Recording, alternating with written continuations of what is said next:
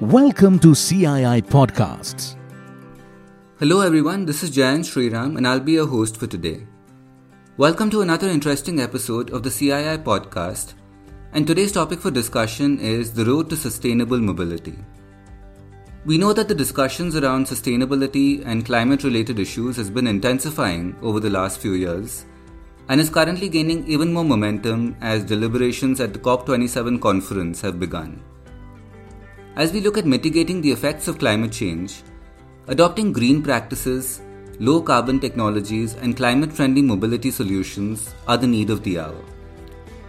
So, what role will sustainable mobility play as we look at addressing climate change?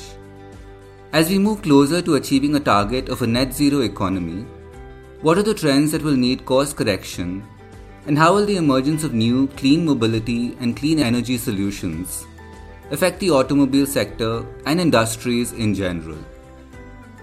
These are the topics we'll take up today with our guest, Bipin Sondhi, former MD and CEO, Ashok Leyland and JCB India Private Limited. Mr. Sondhi has over three decades of experience in manufacturing and engineering based companies such as Ashok Leyland, JCB, Honda, Tata Steel, and Tecumseh Products, and has a proven track record as a leader and a passionate hands on professional. A member of the CII National Council, he is the chairman of CII's National Committee on Future Mobility and Battery Storage. It's great to have you on the show, Mr. Sondhi. Thank you, Jayant, and thank you very much uh, for your warm introduction, but also the introduction on the importance of sustainable sustainable mobility, especially in light of COP27. Thank you, sir, and we look forward to having a great and informative conversation ahead. Um, so I'd like to start by asking you, you know, mobility as a sector, why is it so important for addressing climate change? Great question, uh, Jayant. Uh, it's extremely important, critical, I'd say.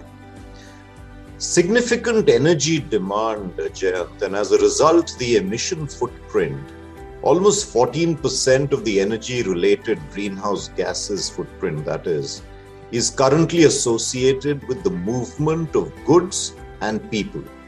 The transportation sector is the second largest consumer of energy globally. This is well known after the industrial sector and the largest consumer of petroleum fuels in India. Besides, the very demand of mobility or movement of goods and people is expected to grow with the future development of our country. Globally, it is an important sector whose energy demand for petroleum fuels and consequently greenhouse gas emissions are projected to rise in the decades ahead. And decarbonizing this sector is therefore critical for addressing climate change. Thank you, sir. That's an interesting and concise way of laying out the problem. But I wonder if I could also ask you what are some of the worrying trends that you're observing right now uh, that might need course correction in the future? Yeah, while trends may be worrying, I think the important thing is for us to recognize them and address them. We need a strong emphasis on building infrastructure for the efficient movement of people and goods, somewhat less for the movement of private vehicles. So the focus should be public transportation. If we do that, we can create vibrant public spaces, decongested and safer roads, for our women, for our children, and the elderly. Urban spaces which are also friendly to pedestrians, cyclists, and of course the differently abled. Public transport needs major upliftment so that it shares its share rises vis-a-vis private vehicles. Similarly, the railways, which are far more efficient and sustainable when it comes to freight mobility, needs to keep up with the pace of development in the road infrastructure. Finally, Jen, we need to create new economic opportunities in rural areas and small towns. As mentioned earlier, road traffic is a major contributor to air pollution in urban India, and even the extensive metro rail projects that we have created over the last two decades have not been able to create a dent in road traffic. And the answer for that probably lies in the fact that cities have been the focal point of economic development. The creation of metro capacity has rapidly been offset by the ever increasing migration of people to cities, and justifiably so, in search of economic opportunities. Right, thank you so much for that answer. If I can summarize the key message, it's an emphasis on promoting public transport and also to ensure that the economic development cake, uh, so to speak, also covers rural areas and small towns so that the major cities don't carry the bulk of economic activity and, you know, by extension here, become these major hubs of air pollutant emission.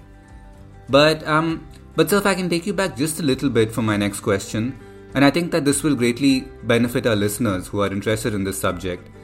How would you define the concept of sustainable mobility and why is it important? Great question, Jayant. Uh, thank you. Sustainable mobility is key to building future solutions so that environmental sustainability and economic growth complement each other rather than sometimes be in conflict, sometimes as recognized so as well. We need to be able to deliver for the people and the planet. So at CII, what are we doing? We consider future mobility or future sustainable mobility to comprise of four essential pillars. First, accessible, reliable, safe, and affordable mobility. Now, these aspects are essential for economic development and the deployment of mobility solutions at scale. It's also key to the success of business solutions providing mobility services. Second, clean, efficient, and low carbon mobility. Proliferation of clean and efficient technologies is crucial for delivering a better quality of life and leaving a better planet for future generations like your generation, Jayant. This is also relevant for competitiveness in global markets and making India as a leader in the manufacturing of clean vehicles. Thirdly, citizen centric. Now, this is extremely important. We must be citizen centric and have resilient mobility systems. These are key to a fundamental and paradigm shift in the way we deliver mobility. Although a systemic approach may take time or a shift may take time in the metros or other large cities, new infrastructure development projects in the future are an excellent opportunity to design inclusive and resilient mobility systems. Finally, Jayant, intelligent, interconnected, and integrated mobility. Now, this is going to shape sustainable and seamless mobility of the future. Also, the new technologies, which are being grounded in digital infrastructure, present new opportunities to design intelligent mobility systems. We must look ahead and we must ensure and take advantage of digitalization. Right. Thank you once again for that very insightful answer. Um, you mentioned a range of more technologies and systems that are in development or are, you know, in various stages of adoption. So there's a big transition that is imminent, you know, both in India and globally as these new systems eventually replace the old. What opportunities do you see for India in playing a role in that transition? You know, we have a great opportunity because we are a developing market. We've got to still design a lot of our infrastructure. So the situation provides actually for an immense opportunity for us to influence and design new solutions which are clean, interconnected, as I mentioned to you, integrated to deliver mobility services efficiently. Now, technology can really enable interconnectedness and integrated modes you know, take as an example integration of public transport modes with the last mile. The last mile is an unexploited potential, if I might put, put it that way. The last mile is always the most difficult. But to realize this, it is imperative that a systems approach is adopted by town planners, policy makers, and all of us who have to execute this. At the same time, we need to improve the availability of mobility services by attracting more participation from uh, entrepreneurs and the private sector. Sustainable mobility should be able to take care of India's development needs without compromising public health, while also being able to deliver on India's commitment to a net zero economy. It is also important from the climate change perspective but also for addressing the high level of background air pollution in urban areas, something that we are being challenged as we speak. While we need to emulate best practices on many dimensions of sustainable mobility from the developed nations and even learn from past mistakes, tremendous innovation is expected to emerge from innovation hubs in India, which are actually fast emerging across the country. Industry, government, startups, research laboratories all need to come forward to support local innovation, in my opinion. Thank you, sir. That's been that has been put really well, and I think like listeners of this podcast will really get a lot of information from from hearing you speak. And um, I want to I want to now move on to the subject of um, how will the the transition that's upcoming in the future how will it affect the uh, the auto sector particularly, which uh, which you know very very well, and maybe you could pan out also to look at how it might affect um, other industries in general. A great question, Jayantya, and thank you for asking me about the auto sector. Uh, the auto sector in India accounts for half of India's manufacturing GDP. It also employs uh, over 6%, perhaps even more, of India's total workforce. Now, in the future, we need to take this productivity to a new level while creating a pool of green jobs in the auto sector. And of course, reskilling our existing workforce in the automotive sector as alternate technology pathways crystallize and they take shape. So ultimately, industry which will execute these technology pathways while ensuring a solid business case with affordable services. Two key aspects which are important for scaling newer and cleaner technologies. Now, with the progressive CAFE standards, which, uh, which many would have heard of, especially those uh, associated with the auto industry, and net zero goals fixed by most countries, industry will inevitably need to complete the transformation to stay globally competitive. The auto sector is already undergoing a paradigm shift, a tectonic actually transition in the ways it operates and does business. Going forward, the private sector will have a greater role, I believe, in delivering mobility services to everyone. And we are already seeing many new business models emerging in this direction, such as mobility as a service, battery as a service, or the public private partnership in operating and maintenance of electric buses. The government, therefore, will need to proactively set fair rules of the game which reflect its strong commitment and trust of businesses, leading to better financing options for new solutions. Financing options are critical, Jayant. Non auto industries need to be geared up as well to take care of emissions across supply chains. Fleet operators and infrastructure companies will have a huge role to play in this direction to set up the right infrastructure and business models that are a win win for everyone. And finally, all stakeholders will need to come forward and contribute to designing solutions that address the availability, reliability, and quality of mobility services in urban and rural areas alike. Only then can we deliver for the people as well as the planet, Jayant? Yeah, thank you for that answer, sir. And if I may, you know, uh, take the liberty of summarizing once again, you you're making a strong case for industry, the auto industry in particular, taking the lead in introducing and scaling up cleaner technologies, but you know, while also coming up with innovative business models. But the other key components here, of course, um, are the support of government in terms of creating a level playing field and other policy interventions to support new solutions. And the fact also, of course, that several non auto industries also need to gear up to cut emissions across supply chains. Um, if you were to, however, break this break this down further, sir, and I'll sort of take this question forward.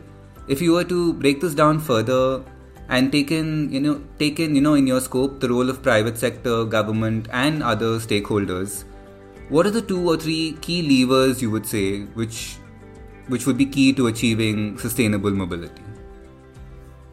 Yeah, Jayant, uh, well said. And uh, there are many, many levers, but um, you've asked for two, and I think that's important. In my view, Jayant, technological innovation and behavioral change are the two key levers, in my opinion, Jayant, when it comes to sustainable mobility. My own view is in every aspect of technology disruption, people will play the biggest role. So it's important to take these two pillars together at all points in time. Technology companies, startups, and eco entrepreneurs are really the key to improving the availability of technologies and making these affordable. Affordability is very, very important. We need systems and platforms to be able to recognize, track, and scale innovative solutions. Public as well as private investments for, uh, for R&D on new solutions will be crucial to promote development of future mobility solutions. Now, while we need to improve localization of known technologies to bring down the cost, there is still room for more technological breakthroughs in the mobility space, and there'll always be. If we really want to accelerate the pace of innovation, several hubs with rapid prototyping and testing facilities need to be supported across the country with public as well as private investments. Now, for transition, uh, Jayant, to sustainable mobility at scale, the second aspect of behavioral change and social acceptance will be crucial. The former will require radical changes in the in individuals, organizations' behavior while there is still room for awareness generation at all levels. Awareness generation is going to be absolutely key. Social acceptance of existing and new solutions will also require close collaboration between businesses, society, and the governments to design solutions in a participatory manner that suits local needs and supports global ambitions of the country to mitigate climate change it's a great opportunity, but will require all stakeholders to be on the same table so that it can move as smoothly as possible. Back to you, Jan. Thank you, sir. I think that you know perfectly highlights the scale of the challenge ahead. Um, you know, though we're though we're talking about a very um, you know desirable outcome, there's a there's a big challenge ahead in achieving it. Um, and I you know just want to uh, you know, as I said at the beginning, we're having this conversation in the larger context of the uh, COP27 conference that's gotten underway this month. It's going to go on from November 6th to the 22nd of uh, November. And um, you know there are many uh, important subjects that are set to be discussed. What is what is what would be your advice for those attending uh, the conference, and uh, in terms of what the subjects that need to be brought up, the subjects that need to be addressed? Thank you, Jayant. The suggestions at best, Jayant. Uh, I'm not sure I can give advice. We need ever close integration, actually more than ever, of clean mobility and clean energy transitions, which are fundamental to achieving a net zero economy. And I think it's great that COP27 is taking place as we speak, as you mentioned. We do not have to wait for the grid to be greener. Mobility solutions can support greening off the grid if the right choices are made while setting up the requisite infrastructure. And finally, as climate policies disrupt the auto industry, it is time we focus on building robust and resilient mobility value chains, keeping in mind that their very future lies in the future of the planet. Thank you, Jayant. Thank you, sir. And I think on that note, we'll wrap up this discussion. Thank you so much for making time for us and joining us on the CII podcast today. Thank you for listening to CII Podcasts.